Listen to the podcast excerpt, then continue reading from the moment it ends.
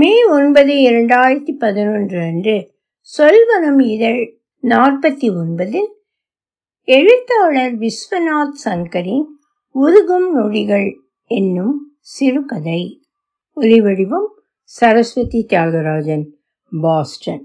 இத்தனை நேரமாகியும் தூக்கம் வரவில்லையே என்ற எண்ணம் பிரபுவின் மனதில் கவலையாக மாறத் தொடங்கிய போது மணி 11:50. இடப்பக்கம் ஒரு கழித்து படுத்திருந்தவன் திரும்பி வலப்புறம் டீப்பாயில் இருந்த கடிகாரத்தை பார்த்தான். 50-இன் ஒரு இலக்கமாக இருந்த சிவப்பு வண்ண டிஜிட்டல் சுழி ஒன்றாக மாறி 51 மின்ன துவங்கியது. மறுபடியும் இடது பக்கம் திரும்பி கொண்டான். 10 மணியிலிருந்தே இப்படி இடமும் வலமுமாக புரண்டு புரண்டு பார்க்கிறான். தூக்கம் மட்டும் வந்த பாடில்லை. அவன் தூங்க வேண்டும், அதுவும் இப்போதே. தூங்கினால்தான் காலையில் சீக்கிரம் எழுந்திருக்க முடியும்.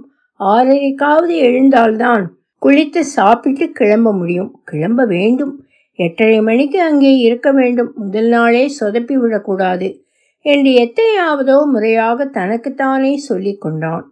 நாளை அவனுக்கு ஒரு முக்கியமான நாள், பல நாட்களாக எதிர்பார்த்து காத்திருக்கும் நாள், அவன் வேலைக்கு செல்லும் முதல் நாள். கல்லூரி முடிந்து ஏறத்தாழ 11 மாதங்களுக்கு பின் வேலைக்கு செல்கிறான். சரியாக சொன்னால் கடைசி தேர்வு எழுதி 10 மாதங்கள் 27 நாட்கள் ஆன பிறகு அவன் படித்த கல்லூரிக்கு போக வேண்டுமானால் தாம்பரத்தை தாண்டி ஒரு 10 கிலோமீட்டர் தூரமாவது செல்ல வேண்டும். ஆனால் இறுதி ஆண்டின் 2ஆம் பாதியில் அவன் அந்த பக்கமாக அதிகம் செல்லவில்லை. பெரம்பூருக்கு அருகே இருக்கும் ஒரு தொழிற்சாலைக்குத்தான் சென்று கொண்டிருந்தான், தன்னுடைய இறுதி ஆண்டு ப்ராஜெக்ட் வேலைக்காக. அந்த தினங்களில் தான் வேலைக்கு ஆள் எடுக்க வளாகத்துக்குள் கம்பெனிகள் ஒவ்வொன்றாக வரிசை கட்டி வர துவங்கின. ஒரு வெள்ளிக்கிழமை மதியம் 3, 3:30 இருக்கும். ரொம்பவும் பழக்கப்பட்டு விட்ட அதே பாடத்தை இன்னும் முறை அலுப்பு காட்டாமல் நடத்தி கொண்டிருந்த ஆசிரியரையும், கொஞ்சமும் இடைவெளி இல்லாமல் அடுத்தடுத்து திணிக்கப்பட்ட பாடங்கள் தந்த களைப்பை வெளிப்படுத்த முடியாமல் அமைந்திருந்த மாணவர்களையும் கலைத்து கொண்டு வகுப்புக்குள் நுழைந்தது அந்த சர்க்குலர். தரமணியில் இருக்கும் ஒரு மென்பொருள் நிறுவனம் வேலைக்கு ஆள் எடுக்க ஞாயிற்றுக்கிழமை வருகிறார்களாம். காலை 9:30 மணிக்கு அறிமுக உரையும் அதற்கு பிறகு தேர்வும் இருக்கும் என்ற செய்தி வாசிக்கப்பட்டதும் வகுப்பில் பரபரப்பு பரவியது. அந்த ஆண்டு கல்லூரிக்கு வரும் முதல் கேம்பஸ் இன்டர்வியூ. எல்லோருக்கும் ஒரே உற்சாகம், பிரபுவிற்கும் தான். அவன் அது நாள் வரையில் ஞாயிற்றுக்கிழமையில் கல்லூரிக்கு வராததால் உற்சாகமடைய அது ஒன்றே போதுமானதாக இருந்தது. ஞாயிறுகளில் புறநகர் ரயில் பயணம் என்பது மற்ற நாட்களை போல அல்ல. அதிக கூட்டம் இருக்காது, ஜன்னலோர இருக்கை சுலபமாக கிடைக்கும். எதிர் இருக்கையில் கால்களை நீட்டி கொண்டு சாய்ந்தபடி பயணிக்கலாம். கும்பல் சேர்த்து கொண்டு உறக்க பேசி சிரித்து கொண்டு போகலாம். யாரும் கேட்பதற்கில்லை. அப்படித்தான் பிரபுவும் அவனுடைய நண்பர்களும் பயணித்தார்கள். அங்கிருந்த கிண்டல் பேச்சையும் சிரிப்பையும் பார்த்தால் அவர்கள் தேர்வெழுத போகிறார்கள் என்று யாருமே ஒத்துக்கொள்ள மாட்டார்கள். வழக்கமான செமஸ்டர் தேர்வுகளின் போது காணப்படும் இறுக்கத்தில் 10ல் 1 பங்கு கூட இல்லாததை அவர்களே கூட கவனித்திருக்க வாய்ப்பில்லை. ரயிலில் மட்டும்தான் காலி நாற்காலிகளும் காற்றோட்டமும். கல்லூரி ஆடிட்டோரியமோ நிரம்பி வழிந்து கொண்டிருந்தது. அங்கே கூடியிருந்த அத்தனை பேரும் 4ஆம் ஆண்டு மாணவர்கள் என்பதை நம்ப பிரபுவிற்கு சில நொடிகள் ஆயின. எவ்வளவு துழாவி பார்த்த போதிலும் கடைசி 2 வரிசைகளில் மட்டும்தான் சேர்ந்தாற்போல 5 வெற்று இருக்கைகள் கண்ணுக்கு பட்டன. ஓர நாற்காலிகளில் உட்கார்ந்திருந்தவர்களிடம் கொஞ்சம் கொஞ்சமாக வழி கேட்டு பின் எஞ்சியிருந்த இருக்கைகளை அடைந்து ஒரு வழியாக அமர்ந்து திரும்பிய போது கடைசி வரிசையும் நிரம்பிவிட்டது. அதையும் தாண்டி சிலர் நின்றபடி காத்திருந்தனர். பிரபு தன் கடிகாரத்தை பார்த்தான். நேரம் 9:10. முதல் வரிசையில் இருப்பவர்கள் எத்தனை மணிக்கு வந்திருப்பார்களோ என்ற கேள்வி அவன் மனதில் ஒரு கணம் வந்து போனது. சரியாக 9:30க்கு அறிமுக உரை ஆரம்பமானது. வெளிர் நீல முழுக்கை சட்டையின் நடுவே சிகப்பும் பச்சையுமாக கோடு போட்ட டையை கட்டி கொண்டு ஒருவன் பவர்பாயிண்ட் ஸ்லைடுகளை காட்டத் தொடங்கினான். அவனுக்கு 27, 28 வயது இருக்கலாம். பிரபுவால் சரியாக கணிக்க முடியவில்லை, ஆனால் நிச்சயம் 30க்கு கீழ்தான். தொடக்க ஸ்லைடுகளில் அந்த நிறுவனத்தின் தோற்றத்திலிருந்து அன்றைய நிலை வரை சொல்லப்பட்டது. பிறகு அவன் படிக்கும் கல்லூரியுடனான உறவும் அங்கிருந்து படித்து அவர்கள் பணி செய்யும் முன்னாள் மாணவர்களின் அறிவும் திறமையும் நீட்டி முழக்கப்பட்டது. அவன் பேச்சில் அடிக்கடி மாணவர் சமுதாயம், இள ரத்தம் போன்ற வார்த்தைகள் வெளிப்பட்டன. சிறிது நேரத்திலேயே பிரபுவிக்கு அலுப்பு தட்டத் தொடங்கியது. இடமும் வலமும் திரும்பி பார்த்தான். ரகுவும் ஆனந்தும் ஸ்லைடுகளையே பார்ப்பது மாதிரி தெரிந்தது. எந்த கணமும் வர தயாராக இருந்த தூக்கத்தை தடுக்க பேசிக்கொண்டிருப்பவனின் உரையிலிருந்து சிந்தும் இள ரத்தத்தை எண்ணத் தொடங்கினான். 17வது துளிக்கு பிறகு உரை முடிக்கப்பட்டது. அதன் பிறகும் சிலர் ஆர்வமாக கேள்வி கேட்டபோது வியப்பில் அவன் தூக்கம் கலைந்தே போனது. ஆடிட்டோரியத்துக்கு மேற்கே இருக்கும் டிராயிங் ஹாலில் தான் தேர்வை வைத்தார்கள். ஏறக்குறைய 50 அடி நீளமும் 45 அடிக்கும் மேலான அகலமும் கொண்ட பெரிய கூடம் அது. ஈட்டி வரைய தோதாக பரந்த சாய்வான மேசைகளும் உயரமான நாற்காலிகளும் போடப்பட்டிருக்கும். இருந்தும் முதலாம் ஆண்டு ஈட்டி வகுப்பில் சில நாட்கள் நின்று கொண்டே வரைய வேண்டி இருக்கும். அன்று சாயங்காலமெல்லாம் கால்கள் நோவெடுக்கும். அம்மா அமிர்தாஞ்சனோ ஐடெக்ஸோ தேய்த்து விட்ட பழைய ஞாபகங்கள் எல்லாம் பிரபுவின் மனதில் ஓடிக்கொண்டிருக்க அவன் கையில் வினாத்தாள் திணிக்கப்பட்டது. மொத்தம் 75 கேள்விகள் 90 நிமிடங்களுக்குள் முடிக்க வேண்டும். ஆங்கிலம், கணிதம் மற்றும் அனலிட்டிக்கல் என 3 பகுதிகள். பகுதிக்கு 25 கேள்விகள், எல்லாம் அப்ஜெக்டிவ் மாதிரி. கேள்வியுடன் கொடுக்கப்பட்டுள்ள 4 பதில்களில் சரியானதை தேர்ந்தெடுத்து குறிக்க வேண்டும். சில கேள்விகள் ரொம்ப சல்லித்தனமாக இருந்தன. ஊதி தள்ளிவிட்டான். சிலதோ தொட முடியவில்லை. பதிலை தோராயமாக கூட யூகிக்க முடியவில்லை. அவற்றுக்கெல்லாம் ஆப்ஷன் சியை நிரப்பிக்கொண்டே வந்தான். இறுதி கேள்வியை அடைந்தபோது தேர்வு முடிய இன்னும் அரை மணி நேரம் இருந்தது. 1-2 பேர் கிளம்பியிருந்தனர். ரகு, ஆனந்த், சுரேஷ், மனோ எல்லாம் எழுதி கொண்டிருந்தனர். அவர்கள் எப்போதும் அப்படித்தான் இறுதி நிமிடம் வரையில் எழுதி கொண்டே இருப்பார்கள். பிரபுவுக்கோ பசிக்க தொடங்கிவிட்டது. காலையில் சாப்பிட்ட 6 இட்லிகளும் இத்தனை நேரம் தாங்கியதே பெரிய விஷயம். யாருக்கும் காத்திராமல் கேன்டீனுக்கு சென்றான். பொதுவாக தேர்வுகளுக்கு பிறகு அவன் யாருடனும் அதிகம் பேச விரும்ப மாட்டான். எதை பற்றி பேச தொடங்கினாலும் பேச்சு சிறிது நேரத்தில் தேர்வை நோக்கியே செல்லும். வினாத்தாளை மீண்டும் ஒருமுறை அரசுவார்கள். செய்த பிழைகளெல்லாம் தெரிந்து தொலைக்கும். பிழைகள் சின்னதாயிருந்தால் ஒரு மாதிரி சமாதானமாகிவிடலாம். பெரிதாக இருந்தாலோ ரொம்ப கொடுமை. 2-3 முறை சில பாடங்களில் தேர்வோமா மாட்டோமா என்ற பயமெல்லாம் வந்திருக்கிறது. ரிசல்ட் தெரியும் வரை பயந்து கொண்டே இருக்க வேண்டும். அப்பப்பா, அதெல்லாம் பெரிய இம்சை. பூரியின் கடைசி துண்டை எடுக்கப் போகுமுன் திடீரென்று சுரேஷ் ஓடி வந்து அதை பறித்து கொண்டான். எல்லோரும் நல்ல பசியோடு இருக்க வேண்டும். ஜாஸ்தி பேசாமல் ஆளுக்கொன்றை வாங்கி தின்னத் தொடங்கினர். அவர்கள் உணவை மெல்லுகிற ஓசையை தவிர அங்கே வேறொரு சத்தம் இல்லை. பிரபுவிற்கு அந்த அமைதி புதுசாக இருந்தது. வழக்கமாக தேர்வை குறித்து இந்நேரம் தீவிரமான விவாதம் நடந்து கொண்டிருக்கும். ஒருவேளை எல்லாம் கேன்டீன் வரும் வழியிலேயே பேசி முடித்து விட்டார்களா என்று அவன் சிந்தித்து கொண்டிருக்கையில் படம் போலாமா என்ற யோசனையை சுரேஷ் சொன்னான். தொடர்ந்து ரகுவும் ஏதோ ஒரு சினிமாவை சிபாரிசு செய்தான். ஒவ்வொரு முறையும் இறுதி தேர்வுக்கு பின் சினிமாவுக்கு செல்வது என்பது ஒரு சடங்காகவே ஆகிவிட்டதால் எல்லோரும் ஒத்துக்கொண்டனர். மேலும் தேர்வுக்கு முன் கேன்டீனில் காபி அருந்துவதும் தேர்வுக்கு பின் சினிமாவுக்கு செல்வதும் நல்ல ராசி என்பது ரகுவின் தீவிர நம்பிக்கைகளில் ஒன்று. வரமாட்டோம் என்று சொன்னாலும் அவன் சும்மா விடப் போவதில்லை. எல்லோரும் கிளம்ப ஆயத்தமாகியில் மனோ மட்டும் தான் வரவில்லை என்றான். மாலை வரை கல்லூரியிலிருந்து தேர்வு முடிவுகளை தெரிந்து கொள்ளப் போவதாக அவன் சொன்னபோது ரொம்ப பண்ணுகிறான் என்று பிரபு எண்ணிக்கொண்டான். ஆரம்பத்தில் விறுவிறுப்பாக தொடங்கிய திரைப்படம் இடைவேளைக்கு பிறகு அத்தனை சுவாரஸ்யமாக இல்லை. ஒரு கட்டத்துக்கு பிறகு உட்கார முடியாத அளவிற்கு போரடிக்க துவங்கியது. இவ்வளவு மொக்கையான ஒரு சினிமாவிற்கு அழைத்து வந்த ரகுவை வெளியே சென்று பின் விழுக்க வேண்டும் என்று பிரபுவும் ஆனந்தும் கிசுகிசுத்து கொண்டார்கள். ஆனால் அப்படி வெளுக்க வாய்ப்பில்லாத வகையில் ஆட்டம் முடிந்ததும் ஆனந்துக்கு ஃபோன் வந்தது. மனோதான் கூப்பிட்டு பேசினான். அன்றைய தேர்வில் ஆனந்த் மட்டும் செலக்ட் ஆகி இருந்தான்.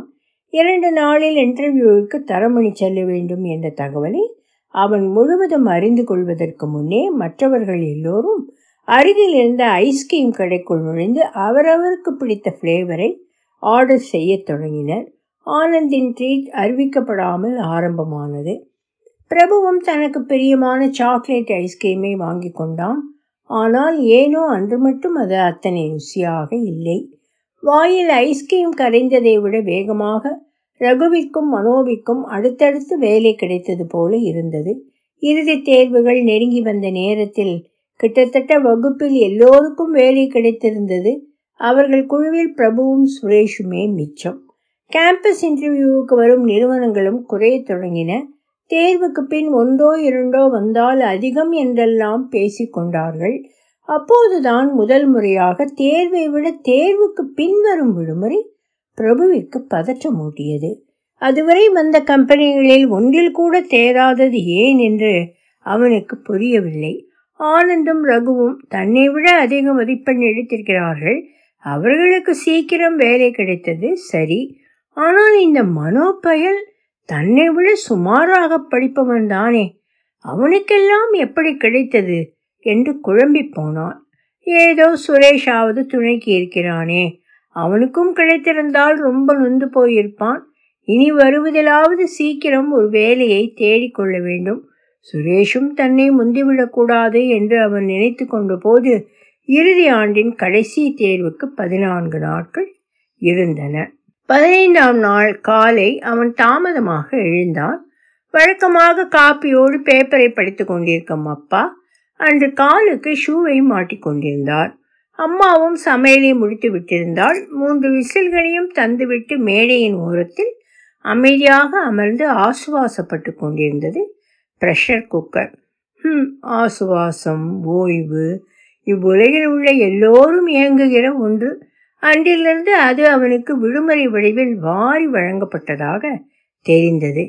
எதற்காக தனக்கு இந்த விடுமுறை என்று தோன்றியது. இதை விடுமுறை என்று அழைப்பதே சரியா என்று கூட தோன்றியது. விடுமுறைகளுக்கு முடிவு உண்டே. ரகுவும் ஆனந்தும் மனோவும் கொண்டுள்ள விடுமுறை நாட்கள் எல்லாம் சீக்கிரம் முடிந்து போகுமே. தன்னுடையது எப்போது முடியுமோ? அடுத்த 2 வாரங்களில் கல்லூரிக்கு இன்னும் ஒரு நிறுவனம் வந்தது. அதன் பெயரை கேட்டபோது அவ்வளவு பிரபலமாக தெரியவில்லை. இருந்தாலும் பிரபு அக்கறையுடன் தான் தயார் செய்தான். அன்று ஆடிட்டோரியத்தில் 2ஆம் வரிசையிலேயே இடம் கிடைத்தது. வழக்கம் போல ஒருவர் அறிமுக உரை தந்தார். உரையாற்றியவரின் பேச்சு அவனை வெகுவாக ஈர்த்தது. ஏனோ இந்த வேலை கிடைத்துவிடும் என்று நம்ப தோன்றியது. உரை முடிந்ததும் ஒரு கேள்வி கூட கேட்டான். தொடர்ந்து வந்த தேர்விலும் வழக்கம் போல அப்ஜெக்டிவ் மாதிரி வினாக்கள் இருந்தன. ஆனால் அவன் அசந்து போகும் வகையில் முந்தைய தேர்வுகளைப் போல இல்லாமல் மிக கடினமாக இருந்தன. பெரும்பாலான கேள்விகளுக்கு பதில் தெரியவில்லை. பதில் தெரியாதவற்றுக்கு சிஓ டிஓ குறிக்க மனம் வராமல் அப்படியே விட்டு வந்தான். மொத்தமே 18 கேள்விகள் தான் நிரப்பப்பட்டிருந்தன. இருந்தும் கடைசி நொடி வரை கிளம்பாமல் உட்கார்ந்திருந்தான். தாழை திரும்ப தருகையில் கண்களில் நீர் எட்டி பார்த்தது. வெளியே வந்தபோது சுரேஷ் அழுது கொண்டிருந்தான். அவனை தான் தேற்ற நேரிடும் என்று பிரபு சற்றும் எதிர்பார்க்கவில்லை. மேலும் அன்று வந்ததுதான் அந்த ஆண்டின் கடைசி கம்பெனி என்ற செய்தியை அவர்கள் இருவருமே எதிர்பார்க்கவில்லை.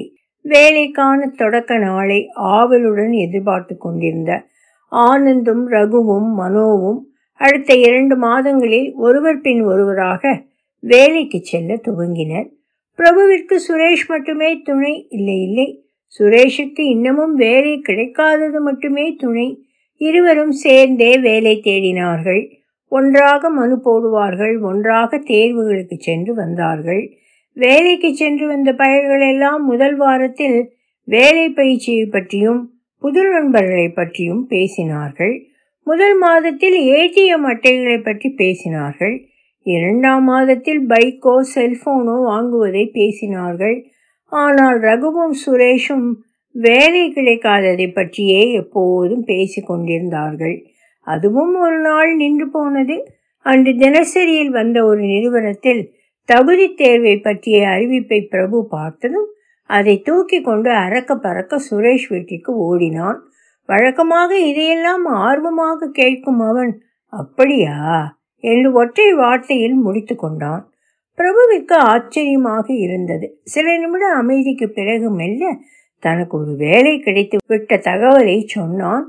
பிரபுவிற்கு தூக்கிவாய் போட்டது. அயோக்கியன், ஒன்றுமே சொல்லவில்லை பாரேன். எல்லா தேர்வுகளுக்கும் கூடவே ஒட்டி கொண்டு வந்தவன் இன்டர்வியூ போய் வந்ததை பற்றி கூட ஒரு வார்த்தை சொல்லவில்லையே. என்ன அழுத்தம்! நான் என்ன உன் வேலையை பிடுங்கி கொண்டா போக போகிறேன்? இப்படி கண நேரத்தில் அவன் மனதில் ஏகப்பட்ட யோசனைகள் வளர ஆரம்பித்தன. சுரேஷ் நேர்முக தேர்வு ஒரு வாரம் முன்புதான் நடந்தது என்றும் நேற்றே முடிவு தெரிந்தது என்றும் இன்று மாலை தெரிவிக்கலாம் என்று இருந்தேன் என்று என்னவோ சொல்லி பார்த்தான். பிரபுவின் செவியில் அந்த ஒலி அலைகள் சேர்ந்ததாக தெரியவில்லை. மௌனமாக வீடு திரும்பினான். பாதி தூரம் வந்த பின்புதான் அவனை வாழ்த்தவில்லை என்று அறிந்து கொண்டான். அன்று இரவு நெடுநேரம் பிரபு தூங்காமல் சிந்தித்து கொண்டே இருந்தான். தன்னை எல்லோரும் ஏமாற்றுவதைப் போல உணர்ந்தான். இந்த உலகத்திலேயே தான் தான் மிகப்பெரிய ஏமாளி என்று தோன்றியது. அம்மாவும் அப்பாவும் இதை பற்றி பெரிதாக எடுத்துக்கொள்ளாதது அவனுக்கு வியப்பாக இருந்தது. ஒருவேளை இத்தனை வருடங்களில் அவர்கள் இது போன்று நிறைய ஏமாற்றங்களை பார்த்திருப்பார்களோ, அதான் சாதாரணமாக இருக்கிறார்களோ.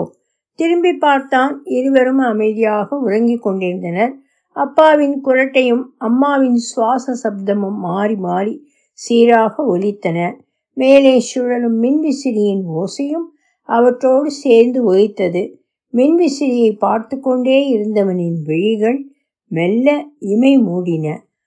கண்கள் விழித்து கொண்டு பார்த்தபோது நேரம் 7 ஆகிவிட்டிருந்தது.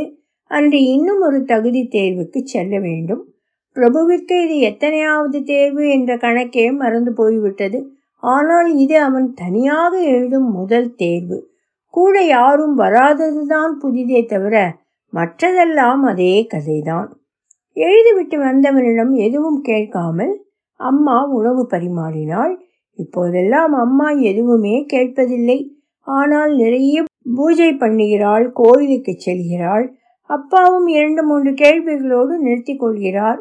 இவர்கள் ஏன் இப்படி இருக்கிறார்கள்? அவன் பார்த்த சினிமாக்களிலெல்லாம் இப்படி இருந்ததே இல்லை. வேலை இல்லாதவனை எப்போதும் வீட்டில் வைத்து கொண்டிருப்பார்கள். தண்டச்சோறு என்பார்கள். சோற்றை வைத்து விட்டு குத்தி காண்பிப்பார்கள். இங்கேயோ தலைக்கு பிடித்ததை சமைத்து போட்டு போதுமா, இன்னும் வேணுமா என்கிறார்கள். யாரும் கேட்காமலே பரவாயில்லையா எழுதியிருக்கேன், இன்னும் 10 நாளில் ரிசல்ட் தெரியுமாம் என்று சொன்னான். 10 நாட்களுக்கு பிறகு அந்த செய்தி வந்தது. பிரபுவை இன்டர்வியூவுக்கு கூப்பிட்டிருந்தார்கள். அவனால் நம்ப முடியவில்லை. தபாலை மீண்டும் மீண்டும் வாசித்து பார்த்தான். பூரித்து போனான். முதல் நேர்முக தேர்வின் பதற்றம் நிறையவே அவனிடம் இருந்தது.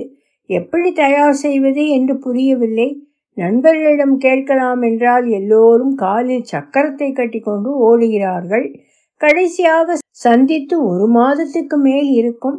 தவிரவும் இப்போதே சொல்லி கொண்டிருக்க வேண்டாம், கிடைத்தால் பிறகு சொல்லலாம் என்ற முடிவோடு தானே ஆயத்தமானான். தன் பழைய பாடங்களை படித்தான். முடிவெட்டி கொண்டான். அப்பாவோடு சென்று ஒரு வெள்ளை நிற முழுக்கை சட்டை வாங்கி கொண்டான். புது சட்டை கழுத்தை பிடிப்பது போல இருந்தாலும் மாற்ற விரும்பாமல் நேர்முக தேர்வென்று அதையே மாட்டிக்கொண்டு சென்றான். அவரை போலவே பலரும் வெள்ளை நிற முழுக்கை சட்டையில் வந்திருந்தார்கள். அதில் பாதிக்கு மேல் புதுசாக தெரிந்தது. அவன் அருகே அமர்ந்திருந்தவன் வெள்ளை நிற சட்டை அணியவில்லை, பச்சை நிறத்தில் அணிந்திருந்தான். பிரபுவை பார்த்து புன்னகைத்தான். அத்தனை பதற்றமாக அவன் முகம் தெரியவில்லை.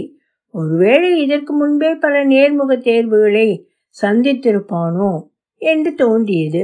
ஆனால் மற்றவர்களெல்லாம் கொஞ்சம் பதற்றத்துடன் காணப்பட்டனர். அவர்களில் எத்தனை பேருக்கு இது முதல் இன்டர்வியூ என்று பிரபுவால் கண்டுபிடிக்க முடியவில்லை. அவர்கள் முகத்தையெல்லாம் பார்க்க பார்க்க பிரபுவிற்கு பதற்றமும் அச்சமும் அதிகரிப்பது போல இருந்தது. எல்லோரும் எதையாவது ஒன்றை படித்து கொண்டோ இதை சிந்தித்து கொண்டோ இருந்தார்கள். அதை தவிர்க்க அவன் அந்த அறையை நோட்டமிடத் தொடங்கினான். அங்கே வேடிக்கை பார்க்க ஒன்றும் பெரிதாய் இல்லை. இடப்பக்க சுவற்றில் ஒரு வட்ட கடிகாரமும் எதிர்ப்புறச் சுவற்றில் ஒரு ஓவியமும் தொங்கவிடப்பட்டிருந்தன. கடிகாரம் 9:50 காட்டியது. ஓவியமும் பல கடிகாரங்களை காட்டியது. நிதானமாக பார்த்தால் 3 கடிகாரங்கள் இருந்தன. வட்டமாக நீல நிறத்தில் ஒவ்வொன்றும் ஒவ்வொரு நேரத்தை காட்டிக்கொண்டு, ஆனால் ஏனோ எல்லாம் மடங்கி இருந்தன. ஒன்று மேஜை மேல், இன்னொன்று ஒரு மரக்கிளையின் மீது, மூன்றாவது மீன் போல தரையில் கிடக்கும் ஒன்றின் முதுகு பகுதி மீது. உற்று பார்த்தபோதுதான் தெரிந்தது, அந்த கடிகாரங்கள் எல்லாம் உருகி கொண்டிருந்தன. அதுவும் 3 இல்லை 4. ஆனால் அந்த 4வது நீல நிறத்திலும் இல்லை, வட்டமாகவும் இல்லை, உருகுவதாகவும் தெரியவில்லை. அது கடிகாரம்தானா என்றே அவனுக்கு சந்தேகம் வந்தது. அதன் மீது கருப்பாக கருகுமணி போல என்னவோ இறைந்து கிடந்தன. அவையே பூச்சி போலவும் தெரிந்தன. ஓவியத்தில் மூழ்கி போய்ந்தவனை யாரோ தட்டுவது போல இருந்தது. பக்கத்து நாற்காலி பையன்தான் அழைத்தான். பாலா என்று தன்னை அறிமுகப்படுத்தி கொண்டான். தூத்துக்குடியிலிருந்து வருவதாக சொன்னவனுக்கு அது 3வது நேர்முக தேர்வாம். அவனோடு பேசி கொண்டிருக்கையில்தான் அந்த அறையில் இருந்த பாதி பேர் கிளம்பி இருந்ததை பிரபு உணர்ந்தான். சிறிது நேர அமைதிக்கு பின் பாலா திடீரென்று, ஜாவால பூலியன் ராப்பர் கிளாஸ் தானே என்று கேட்டான்.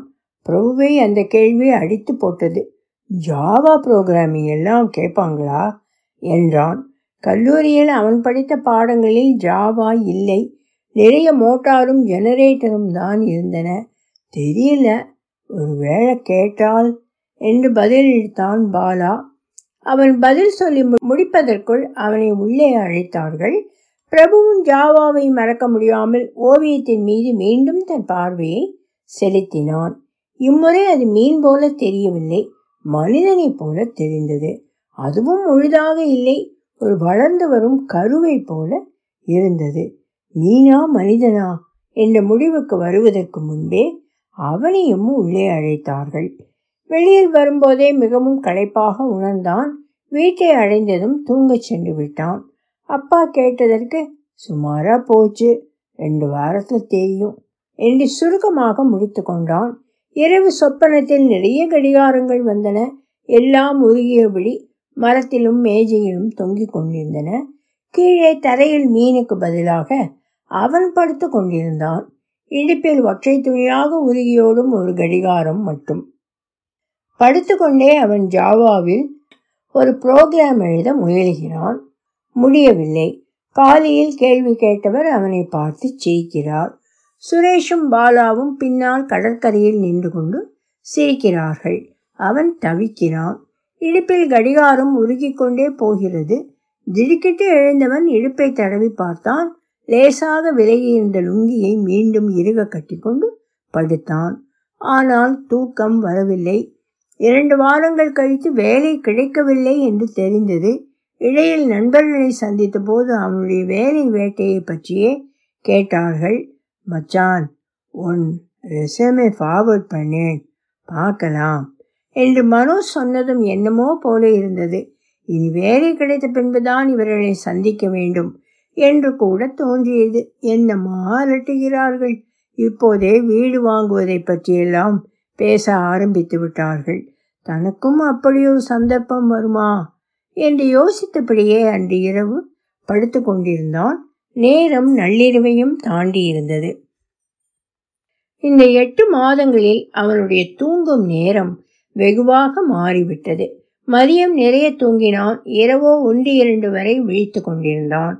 அப்படியே தூங்கினாலும் உருகும் கடிகாரம் மாதிரியான கனவு வந்து எழுப்பிவிடும். 2வது இன்டர்வியூவுக்கு முந்தைய இரவும் அப்படி ஒரு சொப்பனம் வந்தது. ஜாவாவுக்கு பதில் ஏதோ ஒரு கணக்கை முயற்சித்து கொண்டிருந்தான். மறுநாள் காலையில் அவசர அவசரமாக தன் பொறியியல் கணக்கு புத்தகங்களை தேடினான். கிடைக்கவில்லை. ஆனால் நேர்முக தேர்வில் அதெல்லாம் கேட்கவில்லை. புரோகிராமிங் குறித்து சில கேள்விகளை கேட்டுவிட்டு பின் 10 நாட்களில் தெரிவிக்கிறோம் என்று சொல்லி அனுப்பினார்கள். 9ஆம் நாள் மதியம் வேலை கிடைத்திருப்பதாக ஒரு கடிதம் வந்தது. அதில் 1 வாரத்திற்கு பிறகு, அதாவது நாளை வந்து சேருமாறு சொல்லியிருந்தது. அம்மா கடிதத்தை எடுத்துக்கொண்டு கோயிலுக்கு சென்றாள். அப்பா வீட்டுக்கு வந்ததும் கடிதத்தை 4 தடவைக்கு குறையாமல் படித்து பார்த்தார். பிரபுவுக்கோ தலைகால் புரியவில்லை. தன் நண்பர்களிடம் சொல்வதற்காக கிளம்பினான். யாரும் அகப்படவில்லை. தொலைபேசியில் கூட பிடிக்க முடியவில்லை. எங்கே போய்விட்டார்கள் எல்லோரும்? அவனுக்கு யாரிடமாவது பகிர்ந்து கொள்ள வேண்டும் போல இருந்தது. வீட்டு மாடியில் ஏறி உறக்க கத்த வேண்டும் போல இருந்தது. யாரிடமும் சொல்ல முடியாமல் அன்று இரவை கடத்தினான். மறுநாளும் அதற்கு மறுநாளும் 3ஆம் நாள் நண்பர்களிடம் தெரிவித்தான். வாழ்த்தினார்கள். பின் வேறெதையோ பற்றி பேசினார்கள். அவ்வளவுதானா என்றிருந்தது. அன்றிரவும் தூக்கம் வர தாமதமானது. விட்டத்தை பார்த்தவாறே படுத்து கொண்டிருந்தான். மின்விசிறி ஓசை எழுப்பியபடி சுழன்று கொண்டிருந்தது. அப்பாவின் குரட்டை ஒலியும் அம்மாவின் மூச்சு சத்தமும் கூடவே கேட்டன. எதிலும் மாற்றம் இல்லை. அப்படியே இருக்கின்றன. அவனுக்கு தூக்கம் வர நேரமாவது உட்பட இன்றும் அப்படியே இருக்கின்றன. ஆனால் நாளை அவனுக்கு ஒரு முக்கியமான நாள். பல நாட்களாக எதிர்பார்த்து காத்திருக்கும் நாள். அவன் வேலைக்கு செல்லும் முதல் நாள். ஒலி வடிவம் சரஸ்வதி தியாகராஜன், பாஸ்டன்.